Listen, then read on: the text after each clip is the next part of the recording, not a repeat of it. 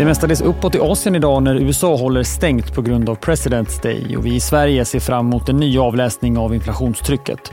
Stockholmsbörsen ser ut att öppna svagt uppåt. Du lyssnar på det i Morgonkoll. Jag heter Alexander Klar det är uppåt på flera håll i Asien under morgonen. Börserna i Fastlandskina stiger mest, kring 1% vardera efter att landets centralbank People's Bank of China visserligen helt som väntat behållit sina referensräntor på ett och fem år på tidigare nivåer. Det vill säga 3,65% på ett år och 4,30 på fem år. Hongkongbörsen är upp kring en halv procent medan Tokyobörsen och börsen i Sydkorea är närmast oförändrad. Geopolitisk oro har varit fokus under helgen när bland annat Kina och USA möttes på den säkerhetspolitiska konferensen i Tyskland. Under natten så har Nordkorea återigen avfyrat robotar som landade utanför Japans ekonomiska zon.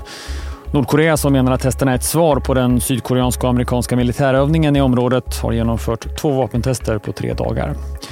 Och idag träffar också USAs utrikesminister Antony Blinken Turkiets president Erdogan. Vi kommer från en vecka där mycket kretsade kring insikten att den amerikanska centralbanken inte gjort tillräckligt. Trots snabba räntehöjningar så fick vi flera datapunkter från USA i förra veckan som stärkte bilden av en fortsatt stark arbetsmarknad och stark konsument. Flera ledamöter i centralbanken var ute och sa att Fed kommer behöva göra mer för att få ner inflationstrycket och kyla ner ekonomin. Och nu prisar också marknaden in en högre räntetopp än för bara en vecka sedan. Och på tal om inflation, det står i fokus här i Sverige. Om en liten stund får vi utfallet för januari. Förhandstipset är en inflation som kommer ner nästan 1% från vad vi såg i december och istället nu landar på 9,4 procent. Bortsett från energipriser så ligger förväntan på en inflation på 8,2 procent. Även det är en nedgång från decemberutfallet. Och vi har också precis fått finsk inflation. Den föll tillbaka från 9,1 procent i december till 8,4 procent nu i januari. Senare idag får vi också protokollet från Riksbankens senaste möte då man valde att höja räntan och så får vi också en veckouppdatering från Arbetsförmedlingen vid lunch. Och konjunkturläget är i fokus den här veckan. Imorgon får vi inköpschefsindex från flera håll, bland annat amerikanskt under eftermiddagen och från svenskt håll väntas Prosperas inflationsförväntningar publiceras. Och Rysslands president Vladimir Putin håller sitt tal till nationen bara dagar innan årsdagen för invasionen av Ukraina som infaller nu på fredag. Och på onsdag väntas Nya Zeelands centralbank höja räntan med 50 punkter till 4,75 och på onsdag får vi också protokollet från den amerikanska centralbankens senaste möte.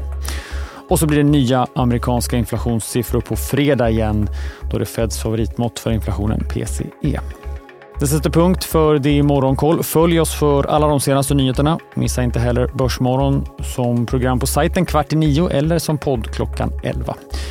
Och du missar väl förresten inte heller Analyspodden från Dagens Industri. Ett nytt avsnitt släpptes innan helgen där analytikerna Ulf Pettersson och Agneta Jönsson siade om börsen behöver en paus nu och det kanske är dags för lite vinsthemtagning. Du hittar podden på sajten eller i din poddspelare. Jag heter Alexander Klar.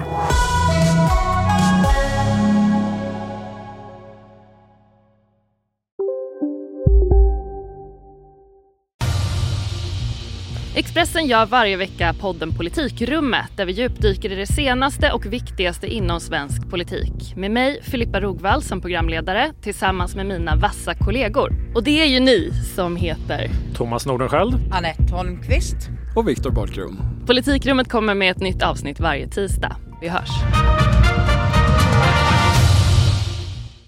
Vi är specialister på det vi gör, precis som du.